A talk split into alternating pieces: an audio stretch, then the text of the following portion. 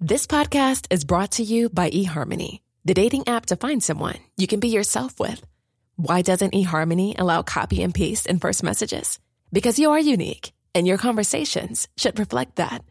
eHarmony wants you to find someone who will get you.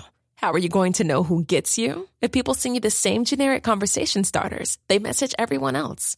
Conversations that actually help you get to know each other. Imagine that. Get who gets you on eHarmony. Sign up today.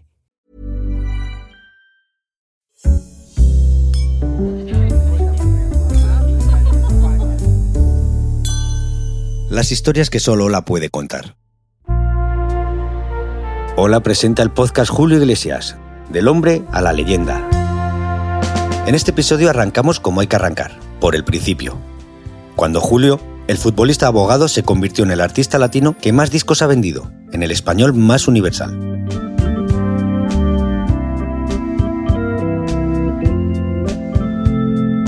Hemos escuchado todas sus canciones, le hemos entrevistado durante cinco décadas y hemos sido testigos de momentos muy personales de su vida. Eso nos ha servido para descubrir al hombre que hay detrás del artista latino más célebre de todos los tiempos. Él es Julio Iglesias y esta es su historia, una historia que solo Ola puede contar. Episodio 1. La vida sigue igual.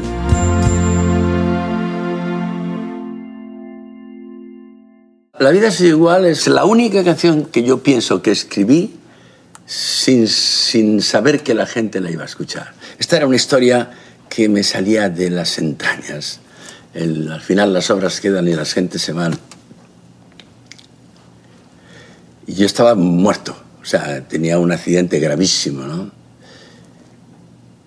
Y esa fue una canción de aleluya, una canción de recuperación. Esta es la voz de Julio Iglesias y está contando su propia historia a los micrófonos de Hola TV, el canal de televisión de Hola, disponible en América Latina y Estados Unidos. Es una historia que comenzó durante el verano de 1968 en la costa española. Unos que nacen, otros morirán. Unos que ríen, otros llorarán. Agua sin cauces, ríos sin mar. Penas y glorias, guerras y paz. El régimen del general Francisco Franco había apostado por el turismo de sol y playa y las calles de Benidorm estaban llenas de turistas nacionales y europeos.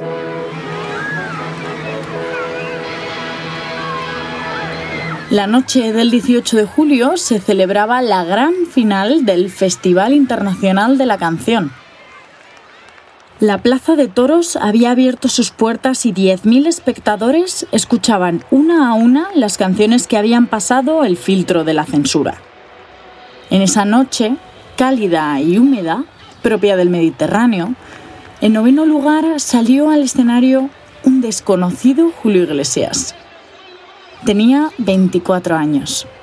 Era bastante delgado, arrastraba ligeramente los pies al andar y vestía un traje hecho a medida de un blanco impecable, que resaltaba con un bronceado muy intenso. Quizás ese era ya su rasgo más llamativo, junto con una sonrisa muy cuidada. Julio estaba dispuesto a cantar una canción que había escrito él mismo mientras se recuperaba de un accidente de coche. En un principio la iba a cantar otro artista, uno con más opciones de ganar.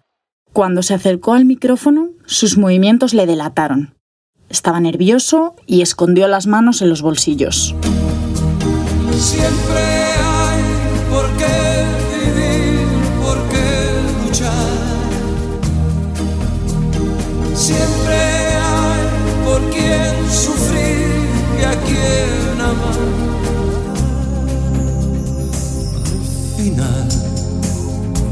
Obras quedan, las gentes se van. Otros que vienen las continuarán. La vida sigue igual. Julio Iglesias había necesitado literalmente un empujón para salir al escenario. No tenía experiencia, pero se había dicho a sí mismo que esa era su gran oportunidad. Así que cantó y se convirtió en el gran triunfador de esa noche. Ahí empieza todo, sí. Nuestras vidas son puras circunstancias, ¿no? Y si yo no hubiera tenido la circunstancia, primero del accidente, que es la base de mi vida, porque si no, no hubiera escrito La vida igual. Si no hubiera tenido la circunstancia de que la compañía de discos le daba la canción a Manolo y Manolo, chico canario, guaperas, iba a cantar y de repente da hepatitis y me dice la compañía, no, ¿qué, hacemos con la canción? ¿Usted sabe, ¿Usted sabe ir a un festival? Y dije, mire, yo nada más que canto con la guitarra. No, es que es con orquesta. Con orquesta, yo no he cantado con orquesta en mi vida. Pero canté, canté, canté, canté regular, y, pero tuve la suerte de que la gente se entendiera en la canción inmediatamente. Así, casi por casualidad, Julio Iglesias se anotó su primer gran triunfo. Aunque él todavía no lo sabía, acababa de cambiar el rumbo de su vida. Esa noche se bajó del escenario eufórico. Llevaba las primeras 150.000 pesetas ganadas con su voz y en las manos una sirena de oro a modo de trofeo. Fotógrafos y periodistas ya le esperaban. En cuestión de días, su canción sonaba a todas horas. Pocos amigos que son de verdad ¿Cuántos te halagan si triunfando estás? Y si fracasas bien comprenderás. Los buenos quedan, los demás Siempre hay por qué vivir, por qué luchar. Siempre hay por quién sufrir y a quién amar. final. Las obras quedan, las gentes se van. Otros que vienen las continuarán. Vida sigue.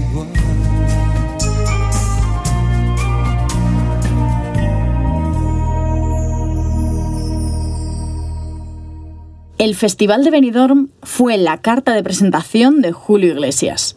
Allí ganó la confianza necesaria para emprender una carrera que despegaría, imparable, en solo dos años. Pero, hagamos un alto. ¿Quién es Julio Iglesias? Hay que remontarse al 23 de septiembre de 1943, a la España de la posguerra y sus medios limitados.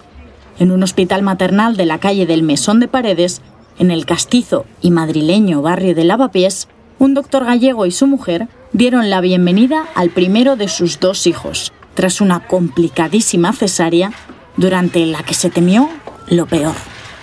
Yo creo que el mejor gol de mi vida es cuando mi padre y mi madre decidieron tener un hijo y yo salí chillando porque nací una cesárea. Y yo creo que tenía muchas ganas de vivir. ¿no? Ya justamente, ya mi arranque hacia la luz de la vida fue eh, con ganas, con rabia de salir. No podía salir y salir, ¿no? O sea, que eso ya fue una maravilla. Por eso mi madre me llamó Julio César, ¿no? Por la cesárea. Sus padres cambiaron de opinión y le llamaron Julio José. Su infancia, feliz, transcurrió en el barrio de Argüelles, en la calle Benito Gutiérrez, en el centro de Madrid. A su padre, el doctor Julio Iglesias Puga, un personaje clave en su vida y sobre el que hablaremos a fondo, le fueron muy bien las cosas y la familia disfrutó de un nivel de vida que se haría progresivamente más acomodado. El juguete que marcó la infancia de Julio fue el balón. Todavía recuerda cómo su padre se enfadaba cuando lo pillaba marcando la portería con un abrigo recién comprado en el corte inglés. A fuerza de recibir balonazos, se terminó convirtiendo en el portero oficial de la escuela. Y si alguna vez tuvo una inclinación musical, rápidamente se la cortaron.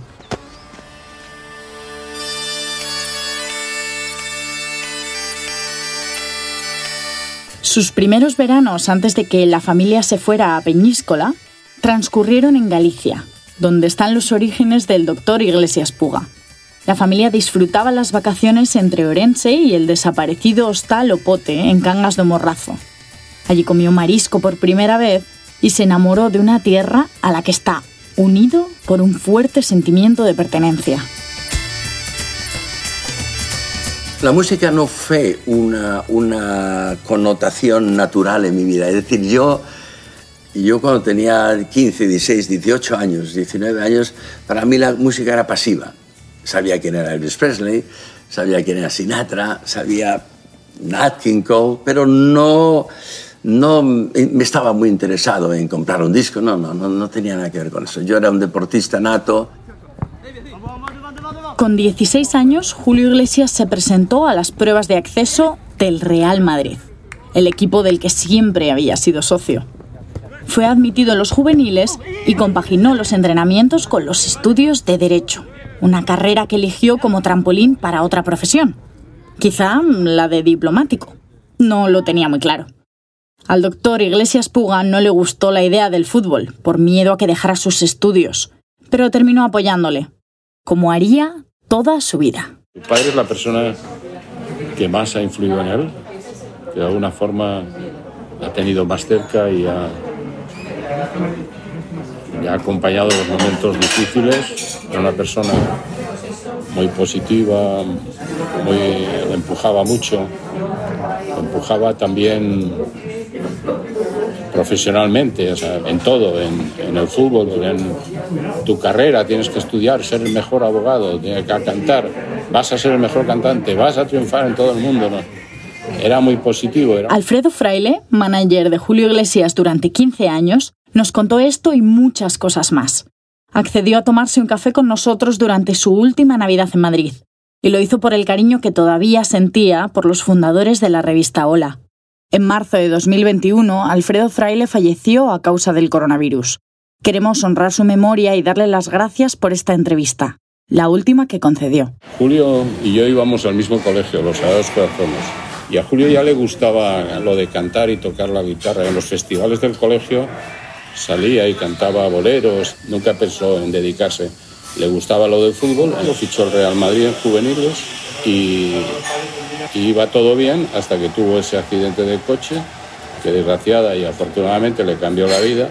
Ese accidente del que nos habla Fraile sucedió en el mes de septiembre de 1963. Julio Iglesias celebraba los 20 años que estaba a punto de cumplir en las fiestas de Majadahonda. Había llegado a esta localidad del noroeste de Madrid conduciendo su Renault Dauphine y junto a sus amigos, Tito Arroyo, Enrique Clemente y Pedro Luis Iglesias. Corrieron los encierros de la tarde, cenaron en la calle y bailaron con las chicas que estaban allí de veraneo, algunas ya conocidas de otras fiestas en la capital. Cuando terminó la verbena, los cuatro se montaron en el coche de regreso a Madrid. Charlaban animadamente cuando a la altura del barrio del plantío, una curva tomada a alta velocidad provocó que Julio perdiera el control del vehículo.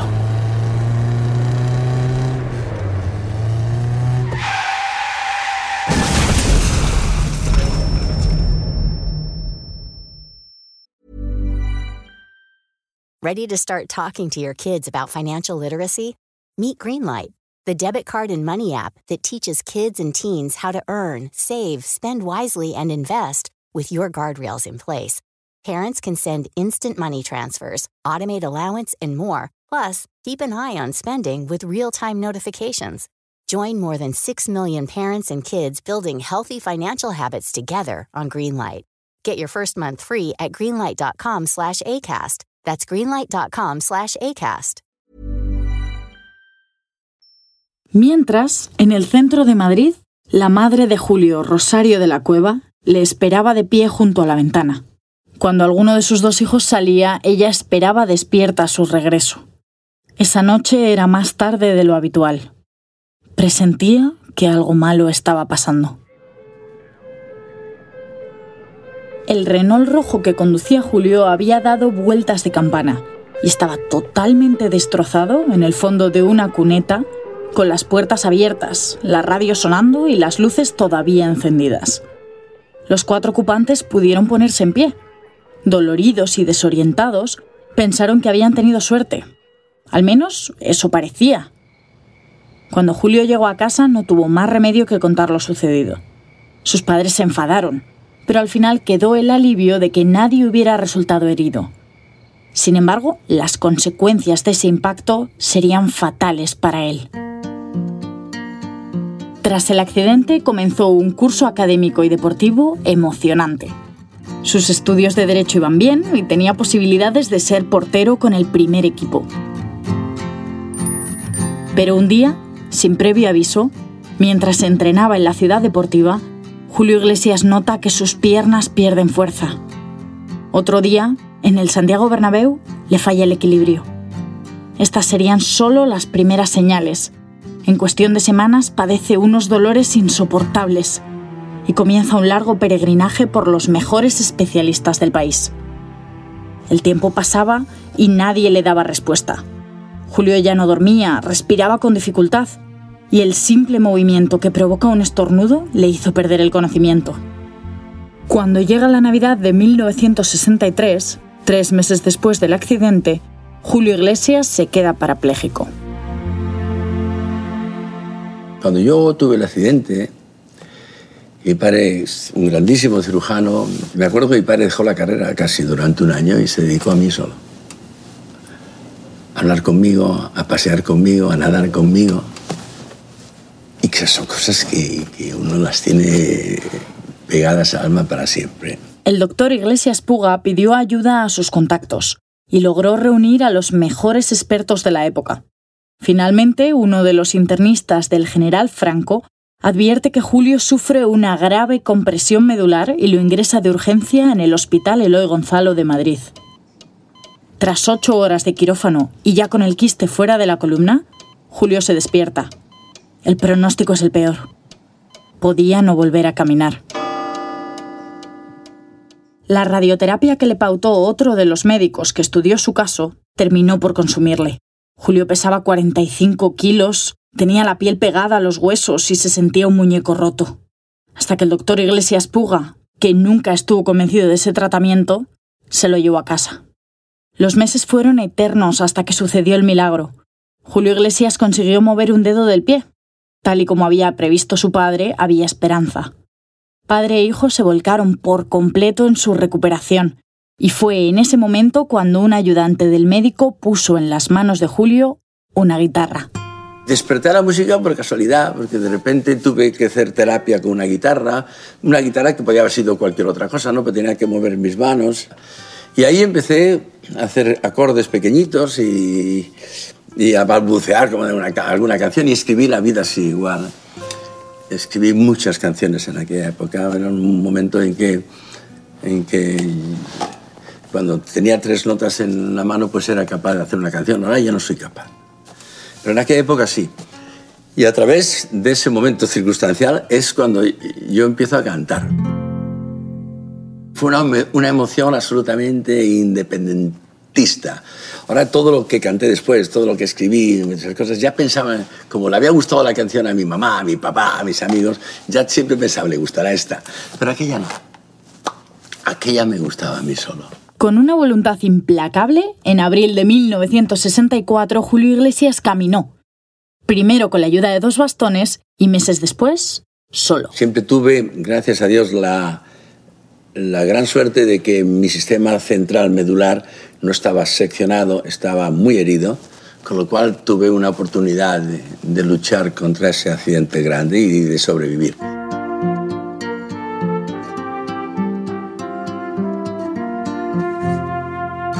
El futbolista había muerto para siempre, pero Julio Iglesias había nacido por segunda vez. Era el momento de reorganizar su vida. Su padre quería que retomara sus estudios de derecho y le anima a irse a Reino Unido a aprender inglés. En la Universidad de Cambridge, Julio Iglesias se enamora de una tal Gwendolyn, a la vez que comienza a tocar en algún pub de Londres.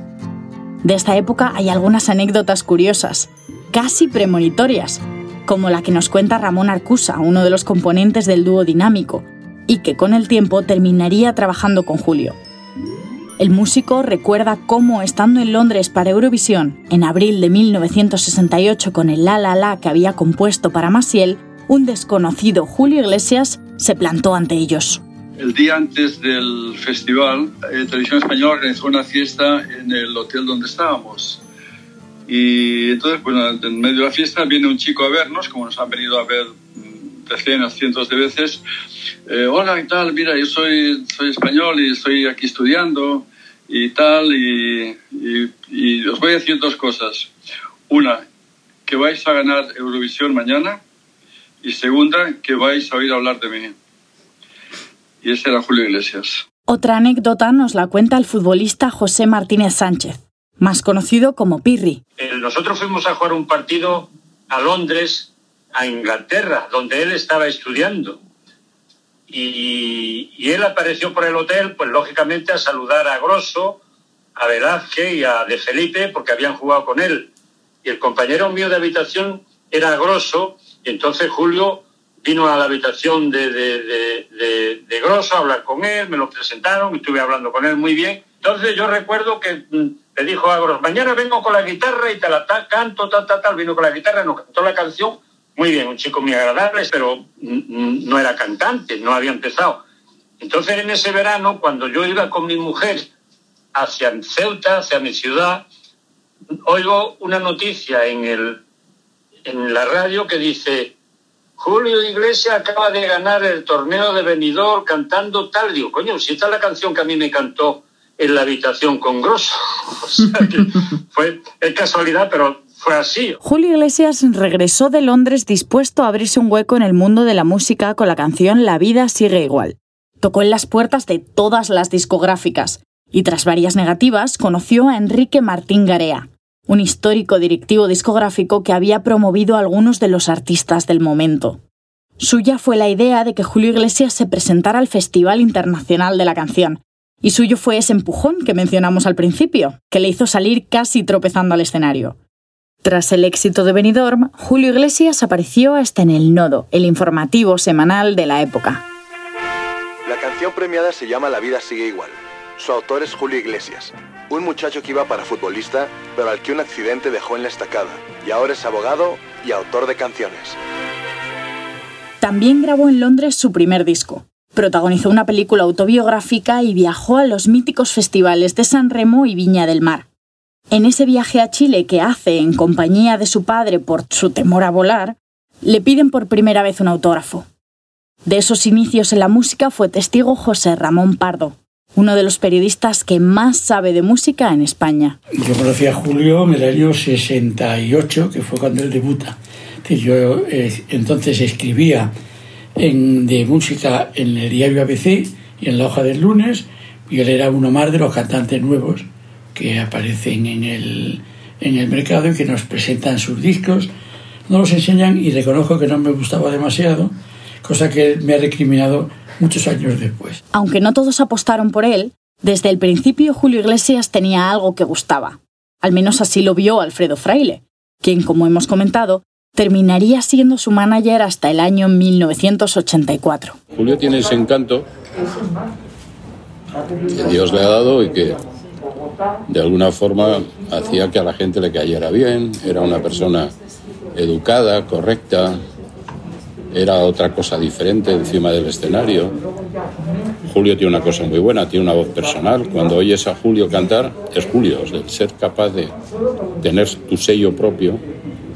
Y Julio lo tenía en la voz y luego en su forma de, de estar encima de un escenario y fuera del escenario. Porque Julio también tenía mucho encanto cuando bajaba del escenario y, la gente se acercaba. Tras el boom de La vida sigue igual, la segunda canción conocida de Julio Iglesias fue Gwendolyn, un tema decisivo ya que con él dio el salto internacional en Eurovisión. Pero hagamos un alto. ¿A qué suena el nombre de Gwendolyn? Esta francesa de ascendencia rusa fue su primer amor después del accidente. Era rubia, de ojos claros, simpática, abierta. Gwendolyn tenía 18 años cuando conoció a Julio, de 24. Los dos estudiaban inglés en Cambridge. Su historia de amor fue intensa, como la canción, y tuvo varios capítulos. Julio voló a Francia con el dinero que ganó en Benidorm para reunirse con ella en el Hotel Hilton de un París que ya había vivido su mayo del 68. España estaba a años luz de aquello, pero Julio Iglesias quería que Gwendolyn conociera los paisajes de su infancia y juntos viajaron a Galicia. La pareja llegó a fantasear con una boda o con la idea de marcharse a los Estados Unidos. Sin embargo, la carrera del cantante no había hecho nada más que empezar. La distancia poco a poco se impuso entre ellos. Las cartas se espaciaron, las llamadas dejaron de ser diarias Pero ese amor juvenil sirvió para que Julio Iglesias escribiera la canción que le abriría las puertas de toda Europa.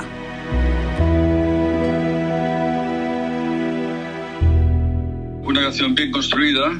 Julio construye muy bien las canciones desde siempre y estaba muy bien. Siempre que interviene el amor de por medio, el amor real, el, amor vivido, pues las canciones que hace son, son mejores, ¿no?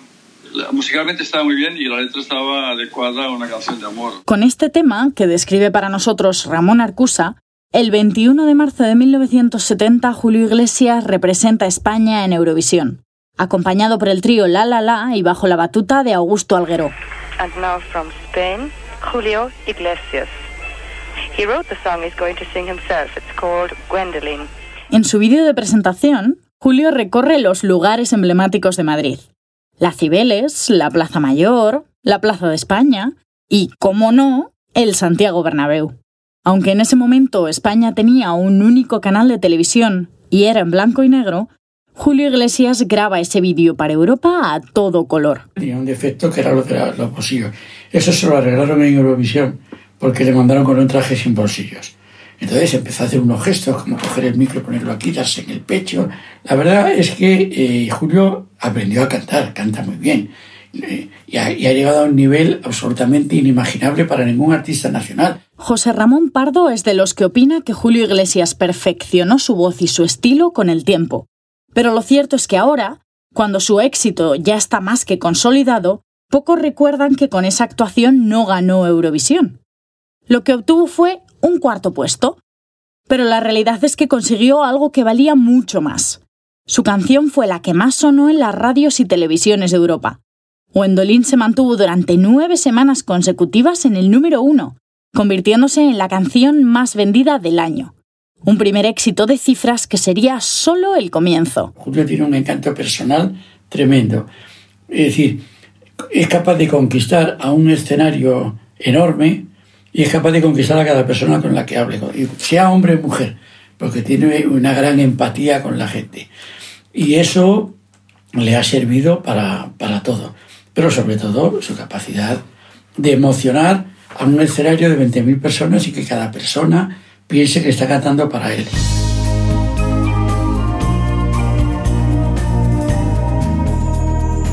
Cuando empezaba la década de los 70, su carrera ya prometía pero ni él mismo se lo creía. Una muestra es que cuando Ola lo entrevistó para la portada con motivo de su inminente boda con una desconocida de nombre Isabel Preisler, él insistió en que era abogado y no cantante. Una vez más, el destino tenía otros planes para él. Pero primero hay que conocer cómo fue esa boda y cómo se desarrolló un matrimonio que tuvo tres hijos al tiempo que la carrera de Julio Iglesias despegó de forma meteórica.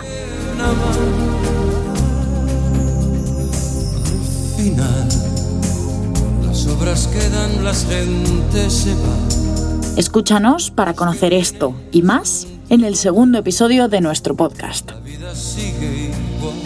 Este podcast de Julio Iglesias, del hombre a la leyenda, es una idea original de Ola. Dirección, Mercedes Urrea. Guión, Sira Acosta. Coordinación, Ana Toro. Supervisión, Carmen Martínez. Locución, Marina Ortiz y Pedro González. Producción, Daniel Lerones. Consultoría editorial, diseño sonoro y edición, así como suena. Siempre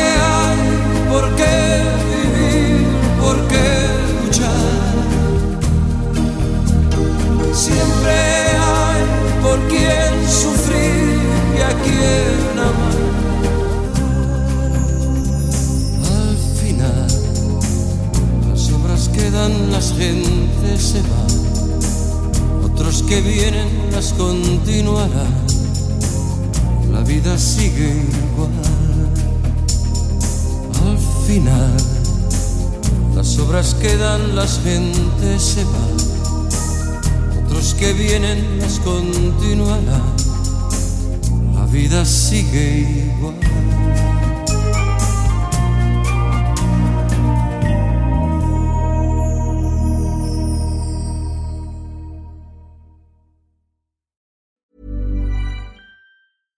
Hello, this is Danny Pellegrino, host of the Everything Iconic podcast, and I'm here to tell you all about Splash Refresher because hydration is mandatory, but boring is not. Now, I love my water, but if I don't spice it up, I'm not going to finish what I took out of the fridge. That's why I love my Splash Refresher, which is flavorful, delicious, bright, hydrating, and zero calories. The wild berry flavor is my fave. No, wait, is the pineapple mango flavor my fave? You know what? All five craveable Splash Refresher flavors are my fave because they're so delicious. So get hydrated and enjoy it with Splash Refresher.